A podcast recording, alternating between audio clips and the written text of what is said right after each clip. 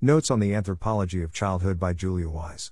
Welcome to the Nonlinear Library, where we use text to speech software to convert the best writing from the rationalist and EA communities into audio.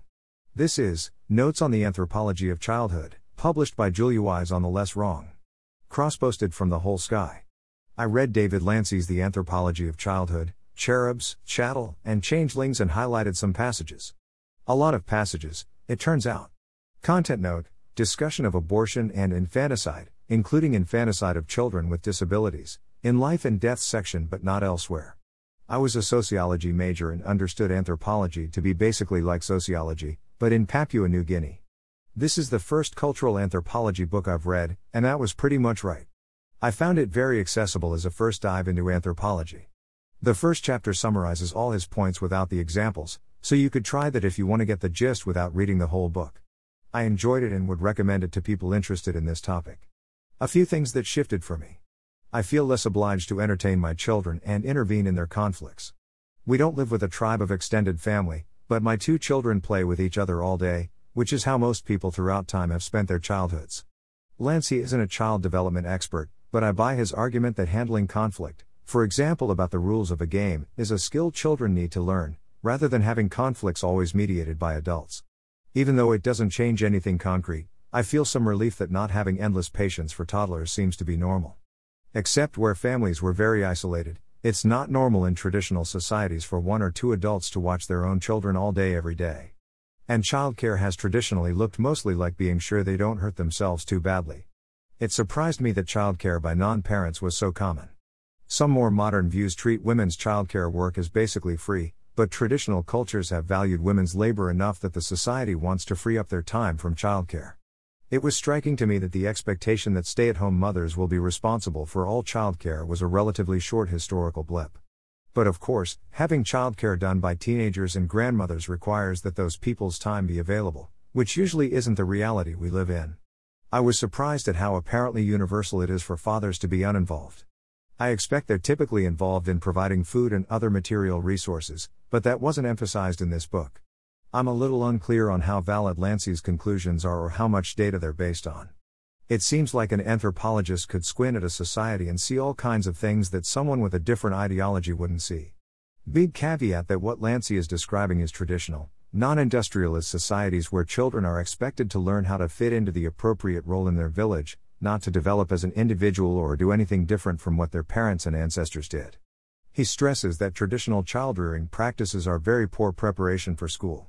Given that I want my children to learn things I don't know, to think analytically, etc., the way I approach learning is very different from how traditional societies approach it. Lancy periodically complains about how much money Western families spend on fertility treatments, medical care for premature infants, etc. He argues that the same money could be used to provide adequate nutrition for many more children in the societies he studied. I'm sympathetic, but assuming that families would donate this money if they weren't spending it to have a baby is not realistic. I see cutting luxury spending as a much more feasible way that people might do some redistribution. And now, my notes. Views of childhood. As in many areas of research, the children who have been studied by academics are mostly from weird, Western, educated, industrialized, rich, democratic populations. Thus, our understanding of good or normal child rearing practices is very different from how children have typically been raised. Lancy contrasts modern child rearing norms with those of traditional agrarian or forager societies. Lancy contrasts neontocracy, where babies and children are most valued, with gerontocracy, where elders or ancestors are most valued. I can think of ways our society isn't very good for children, but I agree that compared with traditional societies, we spend a lot of attention and money on children. Albeit sometimes by micromanaging them, while Lancy would rather have them figure out more for themselves as children have historically done. Even studying children is a strange thing to do in most societies. Examples of children treated as lacking any sense, as being essentially uneducable, are legion in the ethnographic record. Anthropologists interested in children are treated in a bemused fashion. After all, why bother to observe or talk to individuals who don't know anything? Lancy 1996, 118, also Barley 1983 2000, 61. Infants were widely seen as insensible. Almost like plants, their care could be rudimentary. Traditional societies have two broad patterns toward young children. One response is benign neglect, everyone waits until the child can talk sensibly before acknowledging its existence. A second typical response is to aggressively humanize the child, including ruthless suppression of all subhuman tendencies, for example, bawling, crawling, thumb sucking. Europeans were of the second view. Like wild men, or beasts, babies lack the power to reason, speak, or stand and walk erect. They were nasty, brutish, and dirty, communicating in wordless cries, grunts, and screams, and were given to crawling on all fours before they could be made to walk like men. Left to their own devices, they would remain selfish, animalistic, and savage. Parents believed they had to coerce their babies into growing up, and they expected protests and resistance. Calvert 1992, 26, 34. The Puritans were perhaps the first anxious parents, fearing they might fail and their children would turn out badly. We now take for granted the need to stimulate the infant through physical contact, motherese, and playing games like peekaboo to accelerate physical and intellectual development. Contrast these assumptions with the pre-modern objective of keeping babies quiescent so they'd make fewer demands on caretakers and not injure themselves. Levine et al. 1994. Much of what we think of as the routine duties, for example reading bedtime stories, cf. Lancy 1994, or expenses, for example orthodontics, of modern parents are completely unknown outside modern, mainstream societies. 150 years ago, the idea of the useful child began to give way to our modern notion of the useless but also priceless child. Zelizer 1985. Children become innocent and fragile cherubs, needing protection from adult society, including the world of work. Their value to us is measured no longer in terms of an economic payoff or even genetic fitness but in terms of complementing our own values, as book lovers, ardent travelers, athletes, or devotees of a particular sect. Known as the largest children's migration in history, so called orphan trains carried about 200,000 children, Warren 2001 4, from orphanages and foundling homes in eastern coastal cities to families in the Midwest, K 2003 3, and West. The orphan trains continued until 1929, Warren 2001 20, which indicates how very recently our fundamental conception of children as chattel changed to viewing them as cherubs. Anne of Green Gables is a story about this dynamic in Canada, the family was expecting to adopt a boy who could serve as an unpaid farmhand, but got a girl orphan by mistake. Who cares for children? Surprisingly to me, in traditional societies, it's usually not mothers. In the early days of infancy, of course, breastfeeding necessitates keeping mother and baby convenient to each other. Nearly all societies hold very strict views on the necessity for almost constant contact between a mother or other nurturing adult and the infant.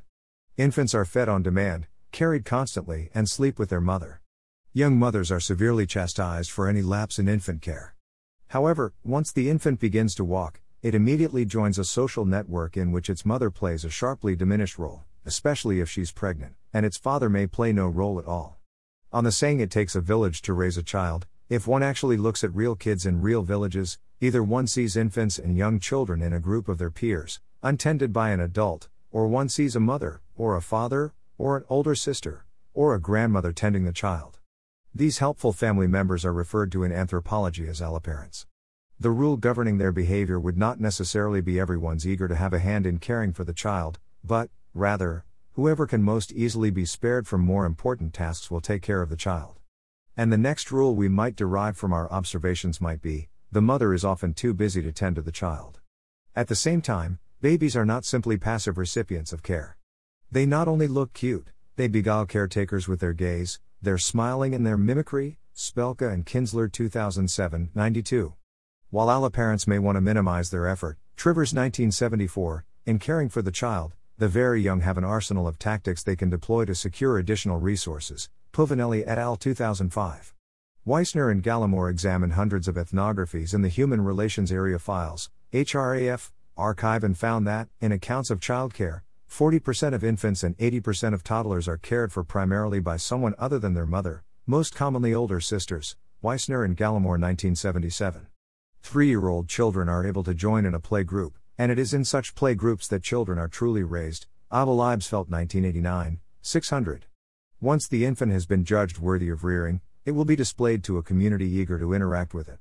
In particular, its older sisters will be in the forefront of those wanting to share in the nurturing process. The circle of caretakers may gradually widen to include aunts, grandmothers, and, occasionally, the father. Even more distant kin can be expected to cast a watchful eye on the child when it is playing on the mother ground. Lancy 1996, 84. Indeed, the toddler must seek comfort from relatives as it may be abruptly weaned and forcibly rejected by its mother as she readies herself for the next child. In a large polygynous household the author visited in Liberia, even after a few weeks he was unable to figure out which children belonged to which mothers. I was stymied because the children, once they were no longer attached marsupial like to their mother's body with a length of cloth, spent far more time in each other's company and in the company of other kin, particularly grandmothers and aunts in nearby houses, than with their mothers. And as far as the chief was concerned, I just had to assume that since these were his wives, the majority of the children in the vicinity must be his as well. Aside from dandling the occasional infant on his knee during the family's evening meal, I never saw him enjoy more than the most fleeting interaction with a child. Later, I began to see their family arrangements and childcare customs as neither unusual nor exotic, rather as close to the norm for human societies, and, simultaneously, to see the customs of the middle class Utah community I live in now is extraordinary. Older sisters are often alloparents. Across the primate order, juvenile females show great interest in infants, Hrdy 1999, 157, and it is not hard to sustain an argument that their supervised interaction with younger siblings prepares them for the role of motherhood. Fairbanks 1990, Riesman 1992, 111. The weanling's need for mothering corresponds to the allomother's need to mother. This seems to be true in other primates as well, though I do imagine researcher bias could influence whether carrying around a stick is doll play depending on the gender of the young chimp. Several studies have documented the gender bias in baby lust, Hrdy 1999, 157. Females show far more interest in babies, images of babies, and even silhouettes of babies than do males. In fact, there's some evidence that young chimp females will cradle, groom, and carry around a doll, a stick, or a dead animal, in the absence of a live infant, Kahlenberg and Wrangham 2010, 1067. In Uganda in 2003, I observed and filmed numerous primate species and, after resting, eating, and play, baby trading is the most common occupation. Often I observed what amounted to a tug of war between the nursing mother and her older daughters for possession of the infant, which may lead to what Sarah Hrdy, 1976, referred to as aunting to death. By contrast, mothers tend to discourage interest shown by juvenile males in their offspring. Strier 2003 12. Aunting to death sounds familiar to me. When Lily was born, we lived with Jeff's family, including his two sisters.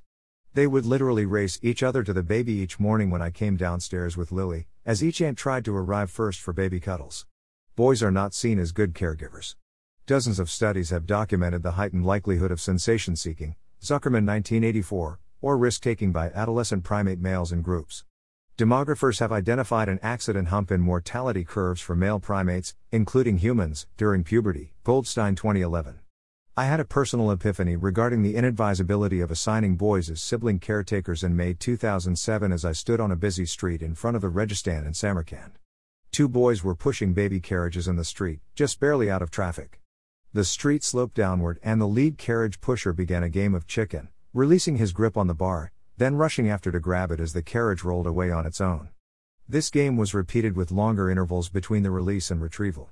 Children need less oversight in less dangerous environments. Tether length is definitely a useful concept in observing human mother toddler interaction. Brock 1990, 71 72. As Sorenson discovered in a Fore village, the infant's early pattern of exploratory activity included frequent returns to the mother. She served as the home base, the bastion of security, but not as director or overseer of activities. Sorenson 1976, 167. For the forest dwelling Chewong, the tether is shorter. Toddlers are discouraged from wandering away from proximity to adults with loud exclamations, it is hot, or it is sharp, or there are tigers, snakes, millipedes. Howell 1988, 163. Swaddling makes children easier to watch. A swaddled baby, like a little turtle in its shell, could be looked after by another, only slightly older child without too much fear of injury, since the practice of swaddling made child care virtually idiot proof. Calvert 1992, 23 24. There is a chain of oversight. Toddlers are managed by slightly older siblings, who are, in turn, guided by adolescents, while adults serve as rather distant foremen for the activity, concentrating, primarily, on their own more productive or profitable activity. The stereotype of grandmother spoiling children is not unique to the West. I and the men view, grannies are notoriously lax with children. They are said to feed children upon demand and do not beat them or withhold meals from them for bad behavior or for failing to work. Children raised like this are said to grow up lazy and dishonest. In Rome, nurses were responsible for childcare in wealthy families. It was the Nutrix, nurse, who took responsibility for early infant care, breastfeeding, powdering and swaddling, bathing and massaging, rocking and singing the child to sleep, weaning the child from milk to solid food. The Nutrix, in fact, was only one of a sequence of child minding functionaries who influenced the early lives of children. Public attitudes in Europe reflect a view of the family that echoes the utopian ideals of the Israeli kibbutz from the mid 20th century. While the mother might be the primary caretaker during infancy, shortly afterward the child should be placed in a nursery with trained staff as she returns to her job. This policy is seen as beneficial to the mother's self esteem, the economy, and the child itself, Corsaro 1996, Thalberg 1992, Eibl-Eibesfeldt 1983, 181. Publicly supported preschool or daycare in the U.S. has been blocked by the politically powerful religious right, which insists on keeping wives tied full time to the kitchen and nursery. When childcare is a collective task, discipline is also collectivized. The mother must, however, accept the consequence that virtually anyone older than her child can scold or even discipline them. Whiting 1941. In societies like our own, where childcare is handled within the nuclear family and or by professionals, the necessity for learning manners and kinship arcana is reduced. At the same time, we are often reluctant to concede to outsiders, even professionals, the right to discipline our young. Why do mothers outsource childcare? In a majority of the world's diverse societies, women continue as workers throughout pregnancy and resume working shortly after the child is born. This work is physically demanding, so, for many, there is a peak period in their lives when they have the stamina and fat reserves to do their work and have babies. How many babies they successfully rear will depend heavily on their access to a supportive community of relatives who can help with household work, assist with childcare, and provide supplementary resources. How children are taught to relate to others. Contrast it with the emphasis on the mother child bond in weird society generally and especially in attachment parenting, Traditional cultures may emphasize finding other caregivers. The baby's cherub like features aid the mother in her quest for helpers. Young mammals, generally, but especially humans, display a suite of physical features that seem to be universally attractive to others, and these features are retained longer in humans than in other mammalian species. Lancaster and Lancaster 1983, 35, Sternglanz et al. 1977. Also critical is the fact that human infants vocalize, make eye contact, and smile from very early on. Chevalier Skolnikoff 1977, unlike chimps, for example, whose mothers make more limited use of helpers. Mothers may not always rely on the inherent cuteness of their babies, they may take pains to showcase the baby, at least among close kin. The Kpelle mothers I observed didn't stop at frequently washing and cleaning their babies. They oiled the babies' bodies until they gleamed, an ablution carried out in public view with an appreciative audience. The Kaluli mothers studied by Bambi Schieffelin in Papua New Guinea not only hold their infants facing toward others in the social group, a practice often noted in the ethnographic record, but treat the baby as a ventriloquist dummy and having him or her speak to those assembled. Schieffelin 1990, 71. The Beng advise young mothers make sure the baby looks beautiful. Put herbal makeup on her face as attractively as possible. We Beng have lots of designs for babies' faces. That way, the baby will be so irresistibly beautiful that someone will feel compelled to carry her around for a while that day. If you're lucky, maybe that person will even offer to be your lane coolie. Gottlieb 1995, 24, when, Gawara, neighbors visit relatives, identified by kinship terms, are repeatedly indicated to the child. Ruddle and Chesterfield 1977, 29, Marquesan mothers, spent much time calling the baby's name, directing him to look and wave at others, directing 3 to 6 year old siblings to play with him. Martini and Kirkpatrick 1981, 199. Samoan toddlers were fed facing others and prompted to notice and call out to people. Ochs and Izquierdo 2009, 397. From the moment a war Warlpiri child is born, she will hear every day for the next few years Look, your granny, that's your big sister, your cousin, your auntie. In fact, they make up the bulk of verbal communication with babies and little children. Musharbash 2011, 72. There were numerous constraints put on young, Orissa, India, mothers to prevent them from focusing too much attention on a new infant. Close, intimate mother child bonds were viewed as potentially disruptive to the collective well being of the extended family. In such families, much early childcare was organized so as to subtly push the infant away from an exclusive dependence on its mother toward membership in the larger group. Seymour 2001, 15. How do parents learn to parent? Partly through alloparenting as described above. Among other primates. While the benefits to the mother are obvious, allomothering daughters also clearly benefit by learning how to care for infants. Fairbanks 1990. A study of captive chimpanzees showed that females prevented from interacting with their mothers and younger siblings were themselves utterly incompetent as mothers. Davenport and Rogers 1970. I was surprised at how hard it was to feed a newborn. In my case, I got help from the midwife, a lactation consultant, and the pediatrician, but traditionally advice would come from family and neighbors. Field and colleagues, working with Haitian immigrant mothers in Miami, find these mothers often have difficulty feeding their offspring, who are therefore hospitalized for dehydration and malnutrition at a high rate. Field et al. 1992, 183. I think it's possible these young women immigrants lost the opportunity to learn how to care for infants from older women. Among the Fulani of West Africa, all women caring for their first babies will have had years of experience taking care of babies under the watchful and sometimes severe eyes of their mothers, aunts, cousins, or older sisters. The other women will immediately notice, comment on, and perhaps strongly criticize any departure from customary behavior on the part of mothers. Riesman 1992, 111. Anthropologists traveling with their own children also get a lot of advice from locals. Nutrition. I hadn't really thought about how much of life in traditional societies revolved around the essential, never ending task of getting calories. There is often not enough to go around, and social differences can be observed through which children's growth is stunted. A study of the men found that senior wives did have higher fitness while junior wives had fewer surviving children than their counterparts in monogamous unions, Isaac and Feinberg 1982. Similarly, in Botswana, children of more senior wives enjoyed nutrition and school attendance advantages, Bock and Johnson 2002, 329. The author recalls seeing a picture of a mother holding on her lap a boy and girl of about the same age, possibly twins. The girl was skeletal, obviously in an advanced state of malnutrition, the boy robust and healthy. He sat erect, eyes intent on the camera. She sprawled, like a rag doll, her eyes staring into space. That picture and what it represented has haunted me ever since. Babies of the preferred sex are likely to be nursed longer and have higher survival rates. Many folk traditions recommend foods for children, or diets for sick children, that are undernourishing or likely to be contaminated. Meat is usually among the foods kept from children. This is probably harmful, as a protein shortage, in particular, is often found in recently weaned children. However, malnutrition is rarely identified by parents as the root of a child's illness. Katherine Dettwyler pointedly titled her study of the Dogon dancing skeletons, describing, in graphic detail, the horrific sight of severely malnourished children. She finds that, while the mothers are aware of something amiss, they attribute the problem to locally constructed folk illnesses and seek medicine from the anthropologist to effect a cure. When she tells them to provide the child with more food, they are skeptical. Children can't benefit from good food because they haven't worked hard to get it, and they don't appreciate its good taste or the feeling of satisfaction it gives.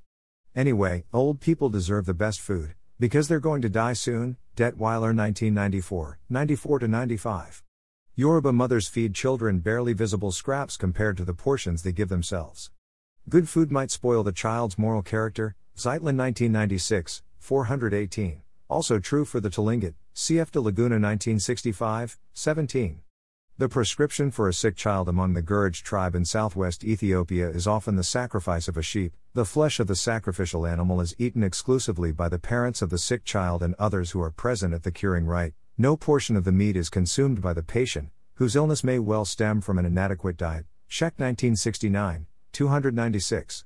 Aside from a demonstrable shortage of food, Hill and Hurtado 1996, 319, undernutrition may be attributable to customs that support a shortening of the nursing period, such as the belief by some East African pastoralists that certain babies nurse too much and should, therefore, be weaned early. Selene 1995. On Fiji, nursing beyond one year is condemned as keeping the child in babyhood, leading to a weak, simpering person. Turner 1987, 107. The Alorese use threats to discourage nursing. If you continue nursing, the snakes will come, the toad will eat you. Dubois 1941 114. The WHO currently recommends breastfeeding until age 2 or beyond. While medical science considers the first milk, colostrum, to be especially beneficial to the newborn because of the antibodies it contains, folk tradition often withholds it from newborns. In a survey of 57 societies, in only 9 did nursing begin shortly after birth, Raphael 1966. Spacing children. Contrasted with agriculturalists who go for large families, foragers adopt a survivorship reproductive strategy. Around the clock nursing and a postpartum sex taboo combine to ensure long intervals between births, leading to lower fertility. Low fertility is offset by the attention bestowed on the few offspring, enhancing their chances of survival. Fouts et al. 2001. Breastfeeding suppresses women's fertility. Another way in which nature contributes to increasing IBI, interbirth interval, is through postpartum depression following a miscarriage, stillbirth, or infant death. Bincer notes that depression elevates cortisol and leaves the mother lethargic and sleepy, which may just serve to put off the next pregnancy until she has had a chance to recoup her vigor. Bincer 2004. Nature is aided by culture in promoting longer IBIs through injunctions that militate against long intervals between nursing bouts. Frequent, round the clock nursing maintains high prolactin levels. The postpartum taboo on intercourse between husbands and wives also plays a critical role in spacing births. In other cases, the mother is physically separated from her husband, the wife may be lodged in a birthing or lying in house, Lepowsky 1985, 64, or secluded in her own home, until, and the Trobriands, Mothers lost their tans and their skin color matched that of their infants. Montague 1985, 89. In traditional societies, early sexual activity was less likely to result in pregnancy because adolescents were often malnourished and their fertility lower than we'd expect. Which children are preferred? I had assumed that boys were always preferred in traditional societies, but it depends. The gender preference, or lack thereof, is influenced by parents' expectations of help their children will provide them with. There is a world in which children almost always feel wanted and where there is no cultural preference for babies of either sex. Howell 1988, 159. Infants are suckled on demand by their mothers and by other women in her absence. They are indulged and cosseted by their fathers, grandparents, and siblings. Children wean themselves over a long period and are given nutritious foods. Robson and Kaplan 2003, 156. They are subject to little or no restraint or coercion. Infants and toddlers are carried on long journeys and comforted when distressed. If they die in infancy, they may be mourned. Henry 1941 1964, 66. They are rarely or never physically punished or even scolded. Hernandez 1941, 129 to 130. They are not expected to make a significant contribution to the household economy and are free to play until the mid to late teens. Howell 2010, 30. Their experience of adolescence is relatively stress free, Hewlett and Hewlett 2013, 88. This paradise exists among a globally dispersed group of isolated societies, all of which depend heavily on foraging for their subsistence. They are also characterized by relatively egalitarian and close social relations, including relative parity between men and women. Hewlett et al. 1998. One thorough study compared Hungarian gypsies, matriarchal, with mainstream Hungarian, patriarchal society. Gender preferences were as expected and behaviors tracked preferences. Gypsy girls were extremely helpful to their mothers and tended to remain at home longer than their brothers, helping even after marriage. They were nursed longer than their brothers, while Hungarian boys were nursed longer than their sisters. Gypsy mothers were more likely to abort after having had one or more daughters, while Hungarians are more likely to abort pregnancies when they have had sons. Bereczkei and Dunbar 1997, 18. Names such as boy needed, Ogle Garrick, or last daughter, Songy Kiz, are common for girls. Irons 2000, 230. Family structure. We now realize that mothers, fathers, and children have differing agendas. The nursing child wants to be the last child his mother will ever have so that he can enjoy her care and provisioning exclusively. The father will be opportunistic in seeking mating opportunities and display a similar fickleness toward the provisioning of his offspring. He will, in other words, spread his investment around to maximize the number of surviving offspring. The mother has the most difficult decisions of all. She must weigh her health and longevity and future breeding opportunities against the cost of her present offspring, including any on the way. She must also factor in any resources that might be available from her children's fathers and her own kin network. Of course, I can think of many loving and capable fathers, not least my own partner but I was surprised that they seem to have historically played so little role in children's lives. Polygyny is a common traditional way of structuring families, the great compromise between these competing interests. Estimates range from 85%, Murdock 1967, 47, to 93%, Low 1989, 312, of all societies ever recorded, about 1,200, having practiced polygyny. Women in a polygynous relationship gain access to a higher ranking, reliable provider at the cost of emotional strain and sharing resources, including the husband's affection, with others. In one study, children of senior wives were better nourished than children in monogamous unions, who were, in turn, better nourished than children of later wives. Isaac and Feinberg 1982, 632. A woman must weigh the trade offs between marrying a young man in a monogamous union or marrying an older man and joining a well established household as a junior wife. Studies show that, if they choose monogamy, they enjoy slightly higher fertility, Josephson 2002, 378, and their children may be somewhat better nourished, Solane 1998a, 341. However, they are, perhaps, more likely to be abandoned or divorced by their husbands. Both polygyny and monogamy have their pros and cons. In my fieldwork in Gbarngasuakwelle, I lived, as a guest, in a large, polygynous household and the tensions were palpable. This was seen as harmful to children. The shaman, village blacksmith in this case, came often to divine the cause and, using appropriate rituals, inevitably involving the sacrifice of a chicken, would attempt to ameliorate it. Lancy 1996, 167. In Uganda, monogamy has led to less stable marriages. A man, rather than bringing a second wife into the household, now abandons the first wife and her children to set up a second separate household with his new mate, Ainsworth 1967, 10 to 11. A typical case among the Nyansongo in Kenya describes a mother, whose childhood was spent in a large polygynous compound where multiple caretakers were always available, who must cope alone in a monogamous household. She leaves her three year old to mind her six month and two year old infants as she performs errands like bringing the cow in from pasture. Unfortunately, the three year old is simply not mature enough for this task and is, in fact, rough and dangerously negligent. Whiting and Edwards 1988a, 173. As societies become more mobile and men migrate seeking employment, the likelihood that the male will abandon, or neglect, his family in the village in order to establish a new family in the city is increasingly high. Bucher and Damarim 1993, 16, Timaeus and Graham 1989. And, perhaps most common of all, Women whose fertility is on the decline are replaced by younger wives in peak breeding condition, low 2000, 325. The abandoned spouse and her children may face severe difficulties. One might think that an obviously fertile woman would be a catch, but having a child towards whom a new husband will have to assume step parental duties diminishes rather than enhances a woman's marriageability. Wilson and Daly 2002, 307. In the case of a young, pregnant widow, ancient Roman law permitted both annulment and the exposure of the infant in order to enhance her chances of remarriage. French 1991, 21.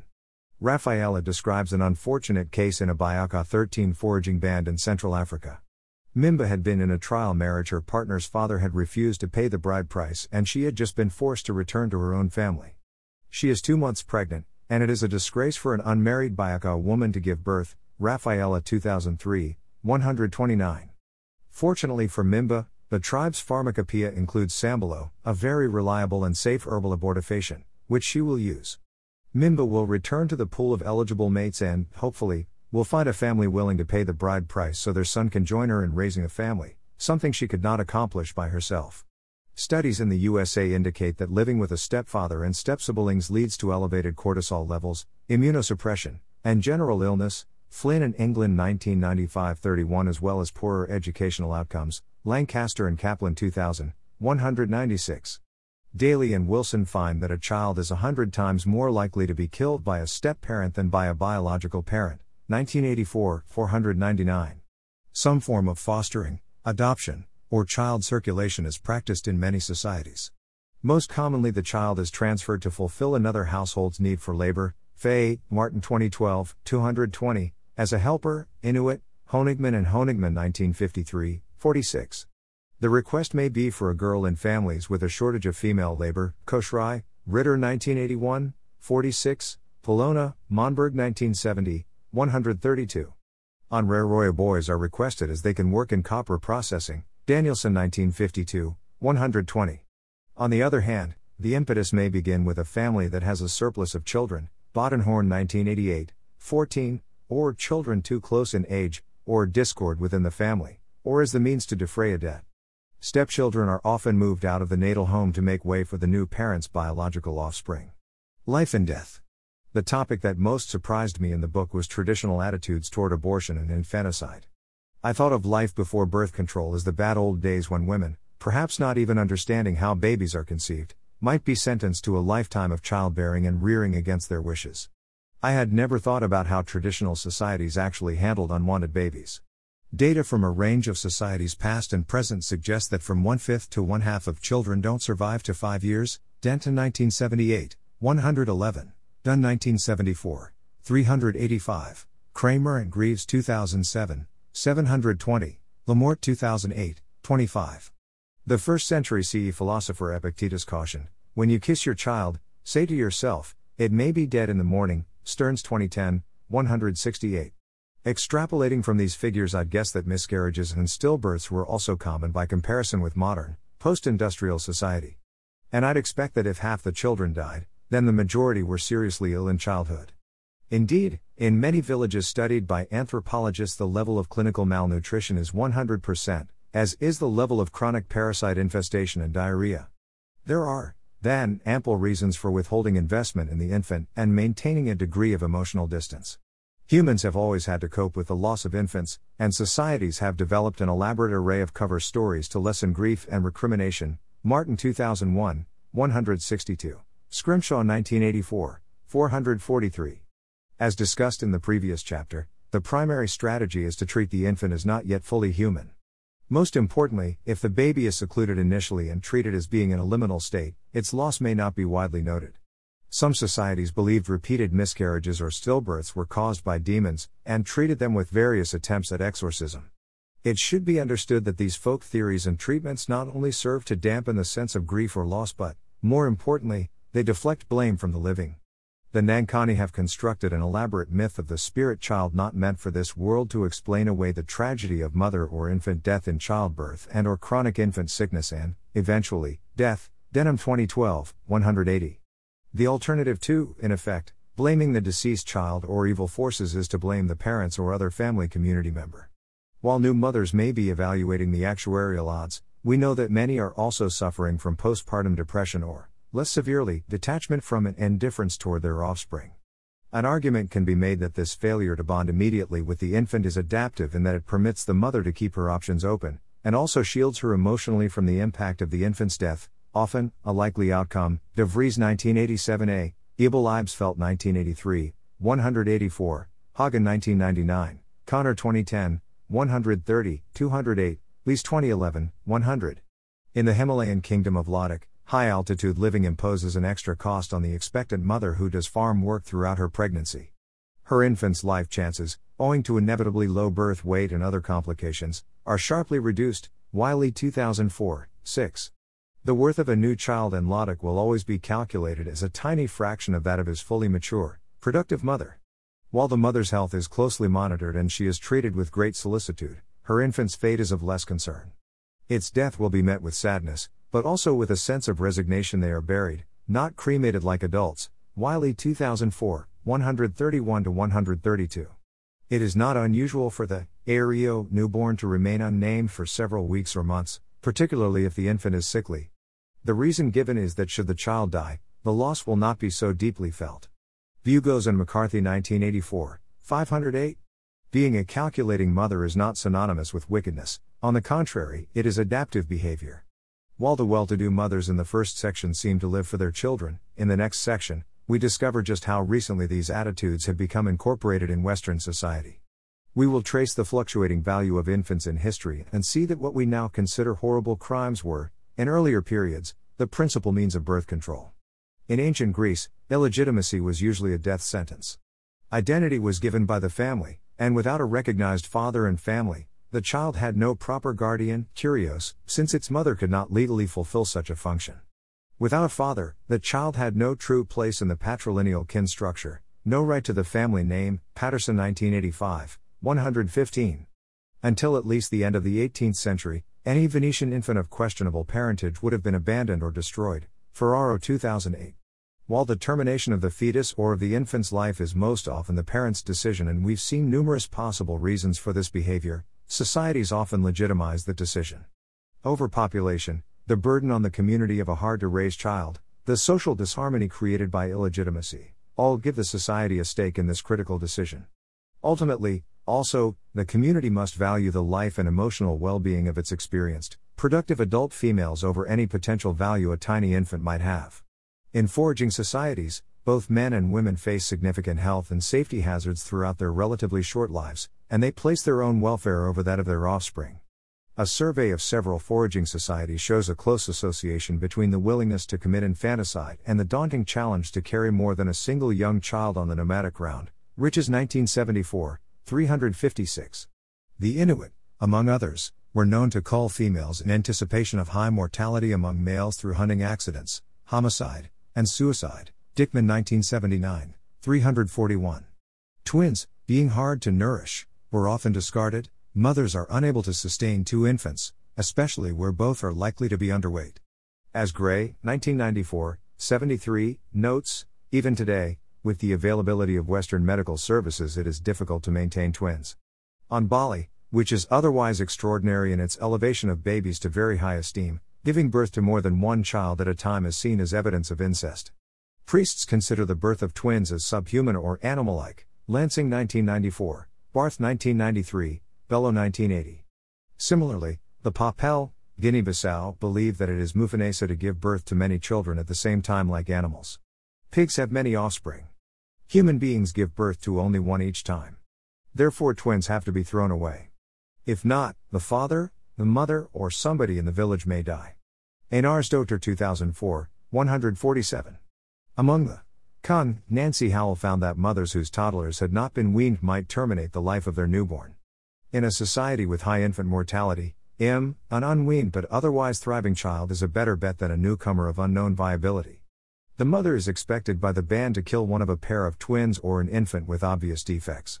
She would not be committing murder because, until the baby is named and formally presented in camp, it is not a person. Howell 1979, 120. We can juxtapose this picture, paralleled in pre modern communities the world over, with the almost legendary affection and love the Kungsha their young, Konner 2005. Similarly, Trobriand Island, Papua New Guinea, women, who also shower affection on their children, were surprised that Western women do not have the right to kill an unwanted child. The child is not a social being yet, only a product manufactured by a woman inside her own body. Montague 1985, 89. In farming communities, additional farmhands are usually welcomed. Still, in rural Japan, a family would be subjected to considerable censure for having too many children and might find themselves ostracized if they failed to get rid of the surplus. Jolivet 1997, 118. See also Neal 1970. Bear in mind that breastfeeding is more costly, metabolically, than pregnancy. Hagen 1999, 331. In the impoverished northeast of Brazil, women can count on very little support from their child's father, and their own resources are meager. Hence, Child death amingua, accompanied by maternal indifference and neglect, is understood as an appropriate maternal response to a deficiency in the child. Part of learning how to mother include S. Learning when to let go. Scheper Hughes 1987b, 190.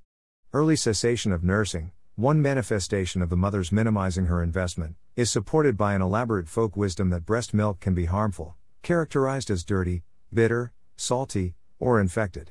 Another folk illness category, Densita criança, is used flexibly by mothers in justifying a decision to surrender the child into the hands of God or, alternatively, raise it as a real fighter.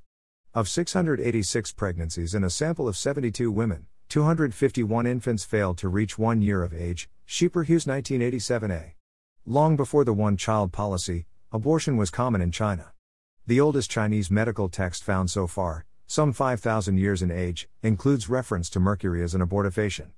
I also hadn't thought about traditional attitudes toward children with disabilities, or children, perhaps with autism, who don't engage in eye contact, smiling, and other behavior that charms adults. Hrdy, in press, suggests that the infant's gaze following and close attention to facial expressions and moods, along with a plump body and other neotenous features, are designed to send a clear signal to its mother and other caretakers keep me. In earlier times, the difficult or unwanted child might be dubbed a changeling or devil inspired spirit, thereby providing a blanket of social acceptability to cloak its elimination, Haffter 1986. In cases where mothers are forced to rear unwanted children, the young may suffer abuse severe enough to end their life. While our society may treat such behavior by the parent as a heinous crime, this capacity for selective removal in response to qualities both of offspring and of ecological and social environments may well be a significant part of the biobehavioral definition of Homo sapiens. Dickemann 1975, 108. Changelings represent a special subgroup of demon children who provoke a negative response from caretakers. The changeling was an enfant changé in France, a Wechselbalg in Germany, and, in England, a fairy child. Strategies to reverse the switch included tormenting the infant or abandoning it in a lonely spot, Haffter 1986. A Beng mother to be who breaks a taboo may have her uterus invaded by a snake. The snake takes the fetus's place and, after birth, is gradually revealed by the infant's strange behavior. The child may be harassed and hit by stones, however, being boneless like a snake, the snake person is thought to feel no pain. Gottlieb 1992, 145. A Papel infant deemed abnormal may be a spirit that's entered the mother's uterus. Two procedures are available to determine whether the child is human, but surviving either procedure seems improbable. Arsdotter 2008, 251. Dogon children thought to be evil spirits are taken out into the bush and you leave them, they turn into snakes and slither away. You go back the next day, and they aren't there. Then you know for sure that they weren't really Dogon children at all, but evil spirits. Dettwyler 1994, 85 86. Among the Nuer, it is claimed, a disabled infant was interpreted as a hippopotamus that had mistakenly been born to human parents. The child would be returned to its proper home by being thrown into the river. Sheeran Gross 1988, 28. In Northern Europe, changelings were left overnight in the forest. If the fairies refused to take it back, the changeling would die during the night, but since it was not human, no infanticide could have occurred. Hrdy 1999, 465. Furlers, Jan are said to be jealous of the baby, especially during the first 10 to 40 days. They might steal the baby or exchange it for their own, sickly one. A baby indicates that it might be a changeling by fussiness, weakness, or lack of growth. Friedl 1997, 69. Foragers versus agriculturalists. Attitude toward children in general seems to vary by livelihood. In Central Africa, systematic comparisons have been drawn between foragers and farmers in the same region. Bofi speaking foragers follow the Kung model. Babies are carried or held constantly, by mothers and fathers, are soothed or nursed as soon as they cry, and may wean themselves after three to four years. Children are treated with the affection and respect consistent with preparing them to live in an egalitarian society where the principal subsistence strategy is cooperative net hunting. Bofi speaking farmers, on the other hand, tend not to respond as quickly to fussing and crying, are likely to pass the infant off to a slightly older sibling, and are verbally and physically abusive to children, who are treated like the farmhands they are soon to be. The Garo, who live in the forests of Bengal, all share an infant and child care, and parents seldom roughhouse with their children, but play with them quietly, intimately, and fondly. Burling 1963, 106. In the Northwest Territory of Canada, the Inuit, aka Eskimo, would never leave a child alone or let it cry for any length of time. Infants receive a great deal of solicitous care and lots of tactile comfort, anticipatory of the interdependence and close interpersonal relations that are an integral part of Inuit life. Condon 1987, 59. Sprott 2002, 54. Draper observed a similar mindset operating among Kun foragers in the Kalahari. Adults are completely tolerant of a child's temper tantrums and of aggression directed by a child at an adult. I have seen a seven year old crying and furious, hurling sticks, nutshells, and eventually burning embers at her mother. Bow, the mother put up her arm occasionally to ward off the thrown objects but carried on her conversation nonchalantly. Draper 1978, 37. How children are expected to speak. Clearly, Euro American and Asian parents are preparing children to be more than merely competent native speakers. They encourage the development of narrative ability through frequent queries about the child's activity, including their subjective assessments. Mothers pick up on children's topics, repeat and extend what their children say, and adjust their language to support the child's projects. Martini 1995, 54. Toddlers are expected to hold and to voice their opinions. As parents seek explanations from their children, they also tolerate interruptions and contradiction. Ports et al. 1988. And this entire package of cultural routines is almost completely absent in the ethnographic record. Robinson 1988. In a Mayan community, children are taught to avoid challenging an adult with a display of greater knowledge by telling them something. Rogoff 1990, 60. West African Wolof parents never quiz their kids by asking known answer questions. Irvine 1978, dash a favorite trick of Euro American parent teachers. Fijian children are never encouraged to address adults or even to make eye contact. Rather, their demeanor should express timidity and self effacement. Toren 1990, 183. Qualities we value, such as precocity, verbal fluency, independent and creative thought, personal expression, and ability to engage in repartee, would all be seen by villagers as defects to be curtailed as quickly as possible. 25 These are danger signs of future waywardness. Inquisitiveness by word or deed is severely censured, especially in Kogi, Women and Children, Reichel Dolmatoff 1976, 283. A. Sisala, child who tries to know more than his father is a useless child, Vichwola, for he has no respect, Grindal 1972, 28. In rural Turkey, the trait most valued by parents, 60%, was obedience, least valued, 18%, was independence, Kagitcibasi and Sunar 1992, 81. How do children learn? I discuss the prevailing view in Weird Society, among most scholars as well as the public at large, that children's development into mature, competent members of society depends critically on the guidance and lessons, beginning in infancy, provided by an eager parent who's a naturally gifted teacher. Based on unequivocal evidence of the relative unimportance of teaching in the ethnographic record, I question that assumption as well as its evolutionary foundation. De Leon, 2012 records an episode from her Zinacantec site where a three year old boy nearly runs, barefoot, through a fire. Adults do not react sympathetically. Instead, they comment that the child is flawed in not developing awareness of its surroundings, not paying close attention, and not figuring things out. There is an uneasy trade off here. On the one hand, by indulging their curiosity about the environment and the things in it, parents ensure that children are learning useful information without the necessity of parental intervention. This efficiency comes at a cost of the occasional damage to or loss of one's offspring, Martini and Kirkpatrick 1992. Active or direct teaching instruction is rare in cultural transmission, and that when it occurs, it is not aimed at critical subsistence and survival skills, the area most obviously affected by natural selection, but, rather, at controlling and managing the child's behavior. Outside weird or post industrial society, this suite of parent infant interaction patterns is rare.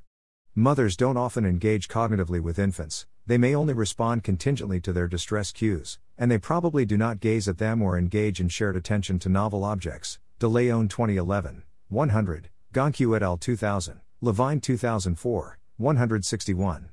In most traditional societies, Children and young adults are expected to learn by observation rather than direct teaching.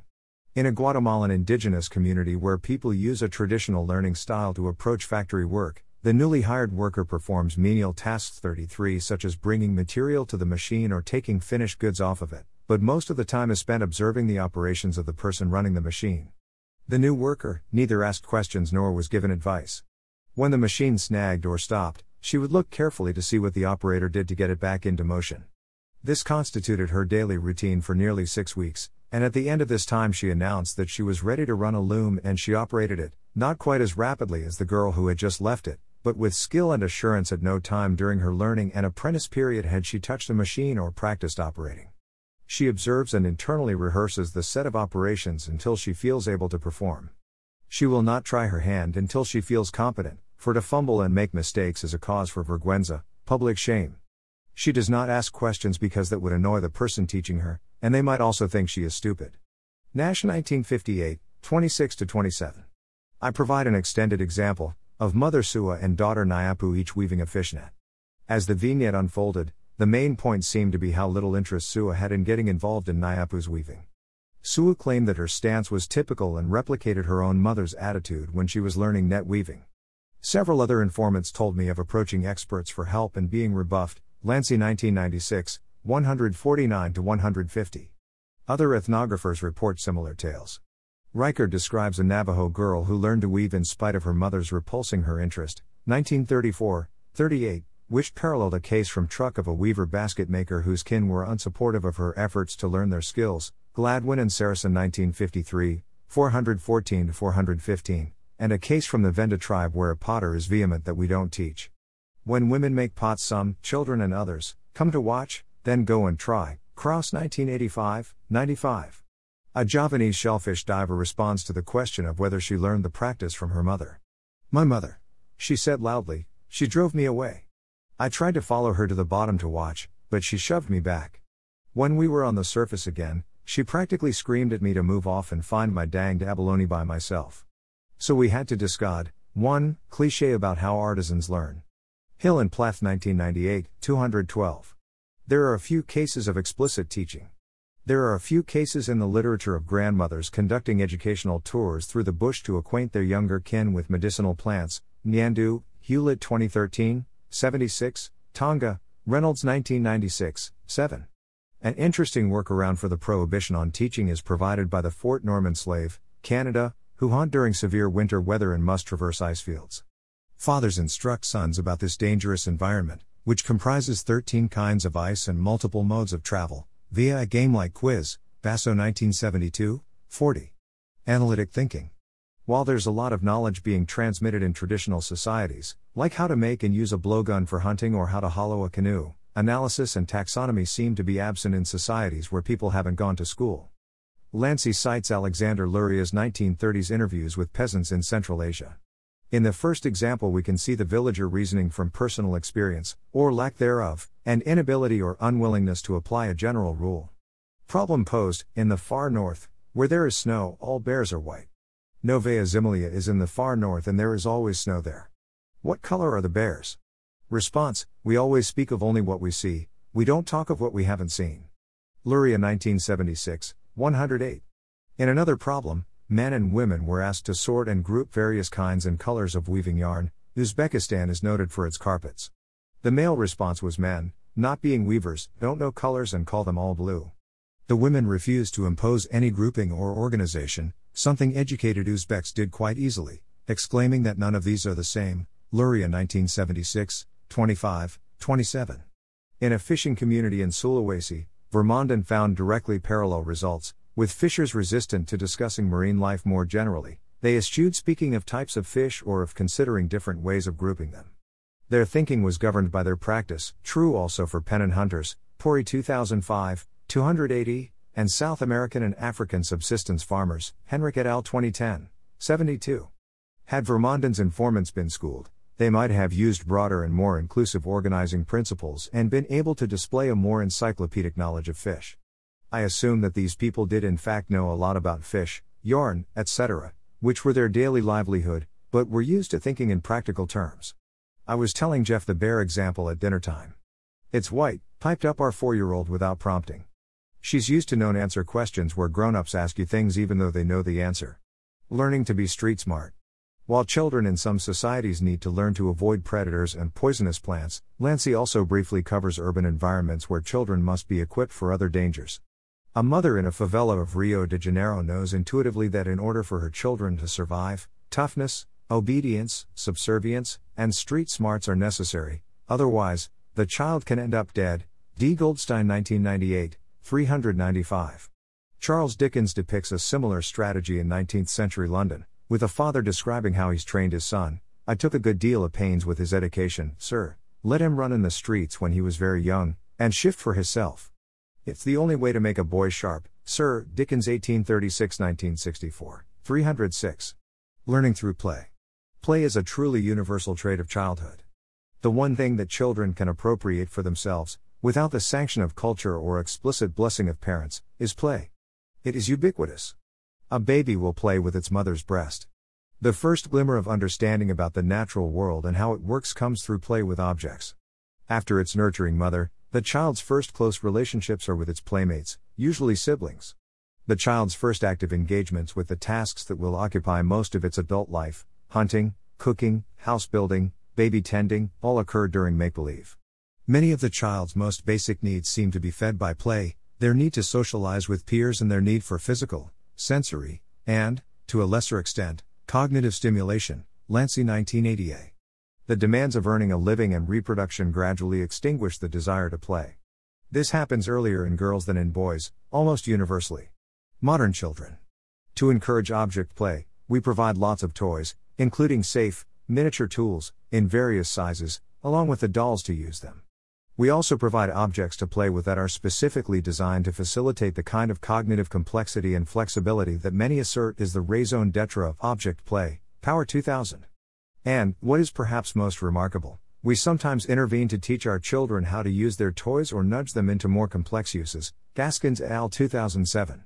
I have found only one example of this in the ethnographic literature a Wogeo father assisting his son with a miniature canoe, Hogbin 1946, 282, and I am confident it occurs rarely. In research where the investigators created conditions designed to facilitate their involvement, East Indian and Guatemalan villagers would not intervene in their toddlers' play. Goncu et al. 2000.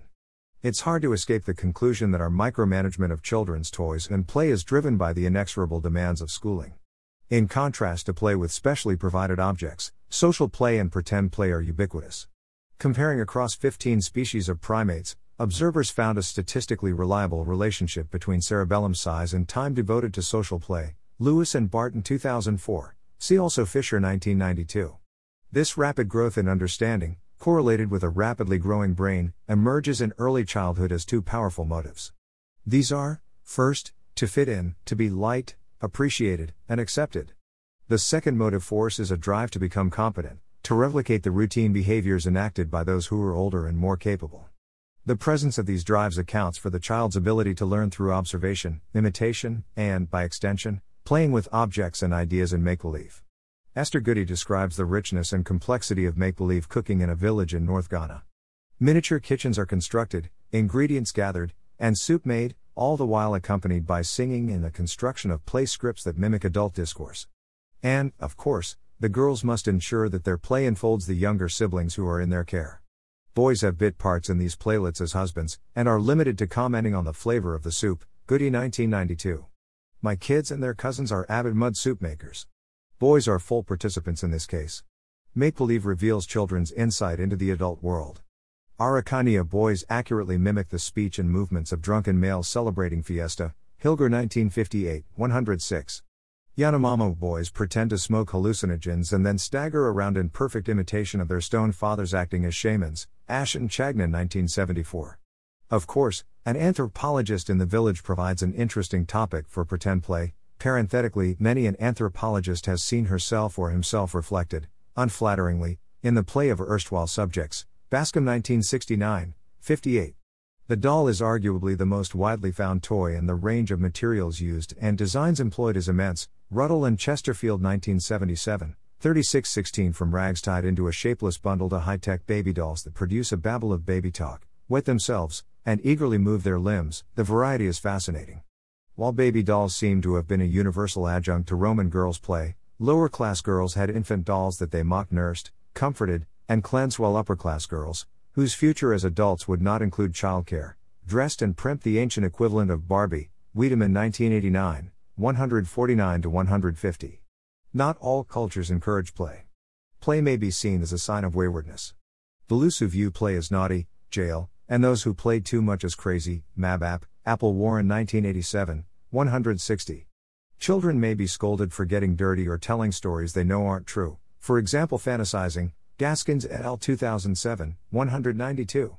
On Malaita Island, where children are expected to carefully observe and report on newsworthy events in the village, children's fantasy constructions are discouraged. They are mildly reprimanded with Uli, Watson Gegeo and Gegeo 2001 5. Following the Protestant Reformation, many influential authorities condemned play in general as well as specific kinds of play, such as solitary play or contact sports. Morality came to be equated with decorum and emotional restraint. Indulging children was a cardinal sin. Colón with Colón 2001, 284.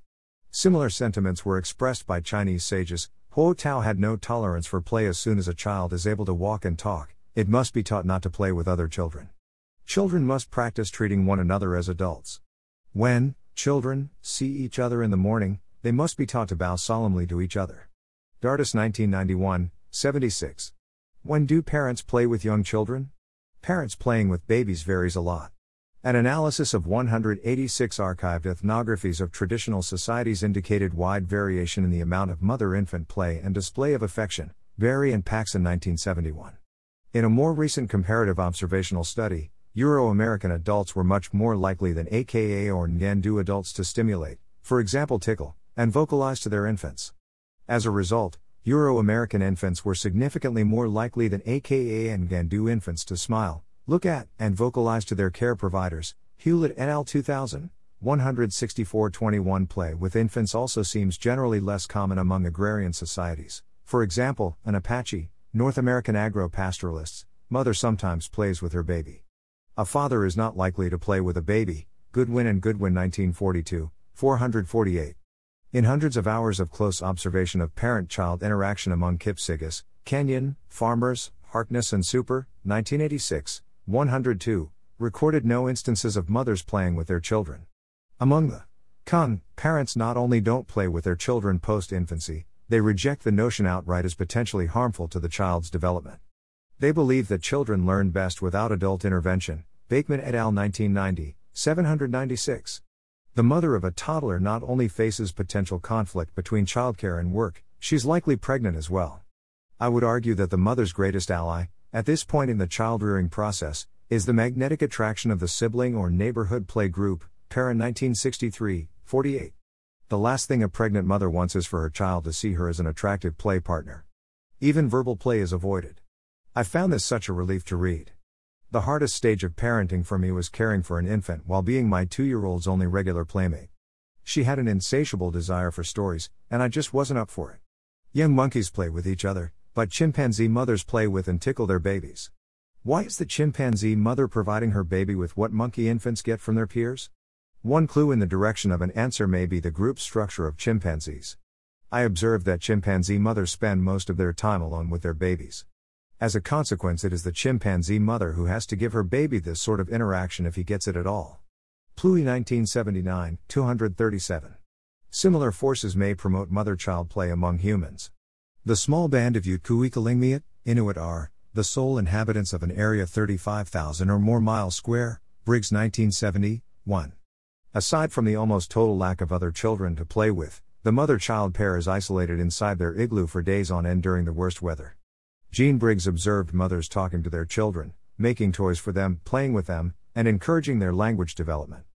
Further, there is every reason to believe that modern living conditions in which infants and toddlers are isolated from peers in single parent or nuclear households produce a parallel effect. That is, like chimps in the wild, modern, urban youngsters only have access to their mothers as potential play partners. In Japan, the mother child pair has become quite isolated, sequestered in high rise apartment buildings.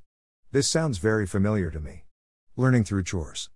Learning to do the chores of adult daily life is of great interest to children everywhere. In the Giriama language, the term for a child roughly 2 through 3 years in age is kahoho kulma madzi, a youngster who can be sent to fetch a cup of water. A girl, from about 8 years until approximately puberty, is mohoho wakubunda, a child who pounds maize, a boy of this age is a mohoho mariza, a child who herds. Wenger 1989, 98.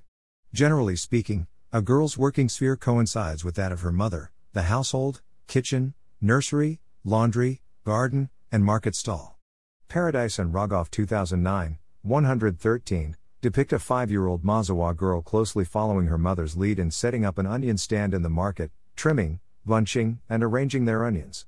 When invited to establish a satellite onion stand, her excitement is unmistakable and she quickly takes the initiative in finding an appropriate spot and setting it up. In Weird Society, parents and adults generally take every opportunity to instruct children, even when they are patently unmotivated or too awkward and immature. The term scaffolding may be used to describe the process whereby the would be teacher provides significant assistance and support so that the novice can complete a task that is otherwise well beyond his grasp. McNaughton 1996, 178. Elaborate scaffolding is rarely seen elsewhere, Chapter 5. No one wants to waste time teaching novices who might well learn in time without instruction. Little girls strap bundles of leaves on their backs as babies, boys build little houses. A little girl accompanying her mother to the fields practices swinging a hoe and learns to pull weeds or pick greens while playing about. Playing with a small gourd, a child learns to balance it on his head, and is applauded when he goes to the watering place with the other children and brings it back with a little water in it. As he learns, he carries an increasing load, and gradually the play activity turns into a general contribution to the household water supply. Edel 1957 1996, 177. In the Sepik region of Papua New Guinea, Kwoma children eagerly embrace the piglets they're given to protect, raise, and train. Whiting 1941, 47. Talensi boys are said to possess a passionate desire to own a hen. Fortes 1938 1970, 20. The Tuareg boy progresses from a single kid, at 3 years of age, to a herd of goats, at 10, to a baby camel, at 10, to a herd of camels, at 15, to managing a caravan on a trek across the Sahara, at 20. Preferentially, the aspirant herder interacts with and learns from herders who are slightly older, not adults. Adults are too forbidding to ask questions of or display ignorance in front of. Above all, it is a hands on experience, as the abstract explanation so typical of our schooling is completely absent. Spittler 1998, 247. Four year old Boffin has already grasped the meaning of sowing and is able to perform the various movements he is entrusted with an old hoe as well as with some seeds so that he can gain some practice in this activity. However, he has to be allocated a certain part of the field where he neither gets in the way of the others nor spoils the rows they have already sown. As a rule, his rows have to be redone. Polak 2003, 126, 129. This is one of the few passages that got at my concern about children's involvement in chores, it usually creates more work for the parents. It did persuade me to let Anna load the dishwasher, which she does ineptly but avidly. Chores versus crafts. I was surprised to discover that, in Gbarngasuakwelle, there is a gulf between the chore curriculum and what we might call the craft curriculum.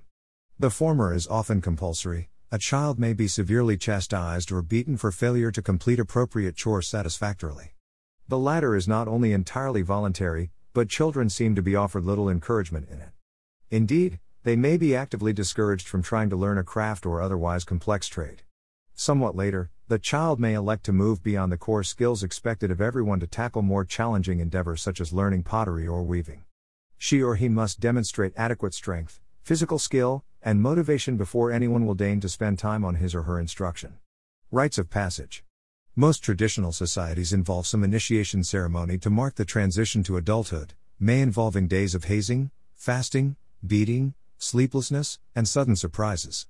After being raised by women, boys' rituals often focus on separating them from the world of women. One element that looms large in the training of male adolescents in much of Africa and Papua New Guinea is misogyny, as noted above. There is a distinct focus on teaching boys to feel superior toward and contemptuous of women. The text of many messages conveyed to initiates is replete with references to women's physical weakness relative to men and their power to pollute through menstrual and puerperal blood.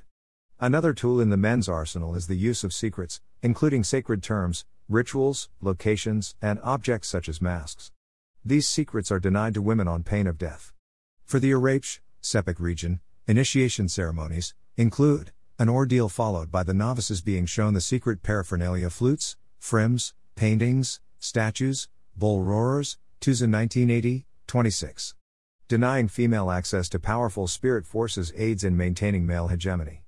A Mehinaku girl cannot learn the basic myths because the words will not stay in her stomach. Gregor 1990, 484.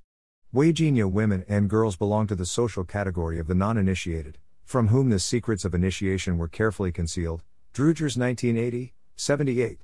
Immediately following the ordeal, the initiators drop their razors, spears, cudgels, or what have you, and comfort the boys with lavish displays of tender emotion.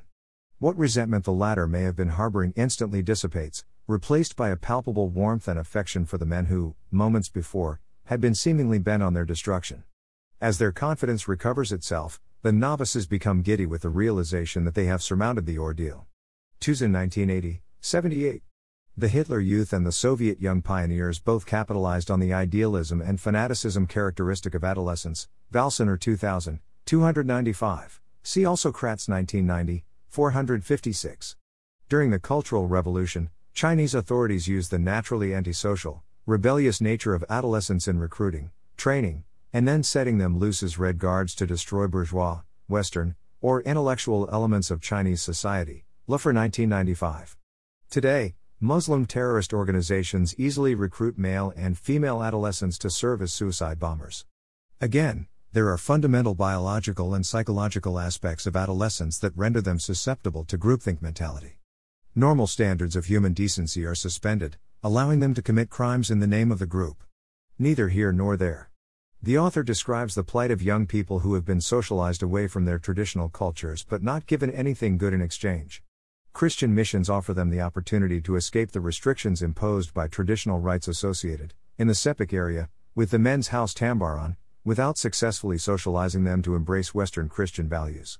Similarly, in attending government schools, young males signal their abandonment of the traditional agrarian economy without actually learning enough to secure a job in the modern economy. In short, they have been led to believe they are superior to the senior men, yet bring no significant resources to the community. Disaffected African students, their hopes for white collar jobs dashed by stagnant economies, are easily recruited as rebels. Lancy 1996, 198, and Street Rioters, Durham 2008, 173. Terrorists and rebel armies capitalize on the peculiarities of adolescent psychology, brought on in part by living in limbo, to create pliable fanatics, Rosen 2005, 157. Rosen also notes the continuity between traditional men warrior training, described earlier in this chapter, and the recruitment and training of child soldiers. The decades long Salvadoran Civil War raised a generation of men with no livelihood other than war. Initiation rites and the socialization of young rebels, unlike traditional rites, do not facilitate their social transition into responsible adulthood. Anwana 2006, 63. Similarly, in the Salvadorian Civil War, young soldiers were not given a chance to practice and learn how to be campesinos, dedicated to subsistence agriculture, and the lack of preparation for a new, adult peacetime identity led many youth to choose the negative identity of Marrero, delinquent gang member. Dickson Gomez 2003, 344 to 345. Similarly, adolescent males living on Indian reservations suffer mortality and suicide rates three times the national average. Traditional cultures meet Western schools. Western schools were historically places where knowledge is crammed and beaten into children. 4,000 years ago, a Sumerian student described his day. My headmaster read my tablet, said, There is something missing, caned me. Why didn't you speak Sumerian? caned me. My teacher said, Your hand is unsatisfactory, caned me. And so I began to hate the scribal art. Kramer 1963, 238 to 239. Until fairly the 1970s, elite English boarding schools, and their U.S. counterparts, for males weren't all that different in terms of the constant hazing of younger by older boys, the emphasis on physical deprivation and removal from family, and daily engagement in team sports. This is probably what prompted Arthur Wellesley, the Duke of Wellington, to remark the Battle of Waterloo was won on the playing fields of Eton. The lamentations of passionate critics provide another window on the nature of schooling. These critics believe that the reluctant scholar problem could be solved by making schooling more like the experiences of the unschooled child, mixing in play, letting the child make choices, rewarding curiosity and independent learning. The fact that these pleas continue to appear over nearly two millennia suggests how enduring and intractable were the earliest ideas about the nature of schooling. The idea that schools should interest children was considered a radical new pedagogical philosophy in the United States of the 1840s. But although the West has moved into a more child centered mode, schools in the developing world remain on an old fashioned model. As schools are introduced to formerly school less communities, they much more closely resemble medieval schools than they do modern, progressive institutions. Bare, drafty classrooms, rote memorization, a scarcity of teaching materials, corporal punishment, unintelligible teachers, menial labor by students, the underrepresentation and exploitation of girls, all harken back to the dawn of schooling in the West. Schools have encountered resistance from pupils who struggle to sit still or to meet the teacher's gaze, from parents who'd prefer their children to be working and who reject their assigned role as under teacher, prepping and supporting their child's schooling, from patriarchal societies that impose limits on the choices available to women, and from the general public because of the very poor quality of instruction and the coercive atmosphere. In a survey of childhood across history and culture, the suite of practices and teaching learning abilities associated with modern schooling is largely absent. An anthropologist marvels at how facile and active the Matses children are in the natural environment, compared to what she feels is her own ineptitude. She is cowed by three and four year olds who competently paddle and maneuver canoes on the wide river. She observes young boys nimbly catching and handling enormous catfish, figure 28. And then she is struck by the painful contrast between the children's mastery of their natural surroundings and the great discomfort and incompetence they display in the classroom. She summarizes the dilemma as learning to sit still. The demographic transition. 400 years ago, a change began to happen in the Netherlands. In the 17th century, foreigners were already recording their astonishment at the laxity of Dutch parents. They preferred to close their eyes to the faults of their children, and they refused to use corporal punishment. Foreigners remarked on something else. Since the 16th century, most Dutch children, girls as well as boys, had been going to school. Chloe 2003, 53. John Locke, exiled to Holland in 1685 to 1688, was profoundly influenced by what he saw. His treatise on child rearing, published in 1693, brought Dutch ideas on childcare to England, Locke 1693 1994. At the end of the 18th century, the Quakers also embraced population control and used various means to reduce their fertility. The drop in the birth rate also reflected a rejection of the view that women were chattels who should devote their adult lives to an endless cycle of pregnancy and childbirth. Mintz 2004, 78. Dutch paintings of this era are no longer only stiff portraits, but depict families enjoying time together, though I'm not sure how much the cat is enjoying this experience. Teaching a Cat to Read, Jan Steen, 1660s. Note the young teacher holds a switch, this is how lessons worked even in the relaxed Netherlands. In developing countries, traditional methods of spacing births may be discouraged, resulting in a baby boom. For example, from Malaita Island in the South Pacific, traditional Kwara'ae practice was to keep men separated from their nursing wives for at least a year. However, the abolition of the taboo system and the ascendance of Christianity has meant that ritual separation is no longer practiced, Gegeo and Watson Gegeo 1985, 240 to 241. As a result, fertility has jumped and families with 10 to 13 children are not uncommon. Western intervention has addressed one aspect of population but not another. The agencies that intervened to reduce infant mortality were not as ready with contraception and family planning interventions, and the result has been masses of humanity living on the ragged edge of poverty. Even where it's available, people may not be interested in birth control despite the practical difficulties of raising lots of children. In Burkina Faso, there are no perceived disadvantages in having lots of children. Children are never seen as a drain on resources. The availability of food is believed to be purely a product of the God given fortune of the child, and nothing to do with the level of resources available within the household or the number of mouths to feed, because, every child is born with its own luck. Hampshire 2001, 115. The author gets editorial at times, quipping the rich get richer and the poor get lots of sickly children. Unfortunately, the ubiquity of infant death along with well established coping mechanisms inures people to a phenomenon that, given the state of medical knowledge and a pharmacopoeia adequate to the task, shouldn't be happening. The wastage of young human life and the debilitating impact this has on mothers are staggering and cannot possibly be justified. And, in the West, we remain largely oblivious of the problem of child malnutrition and death in the third world until it reaches such proportions that the story becomes newsworthy. Thanks for listening to help us out with the nonlinear library or to learn more, please visit nonlinear.org.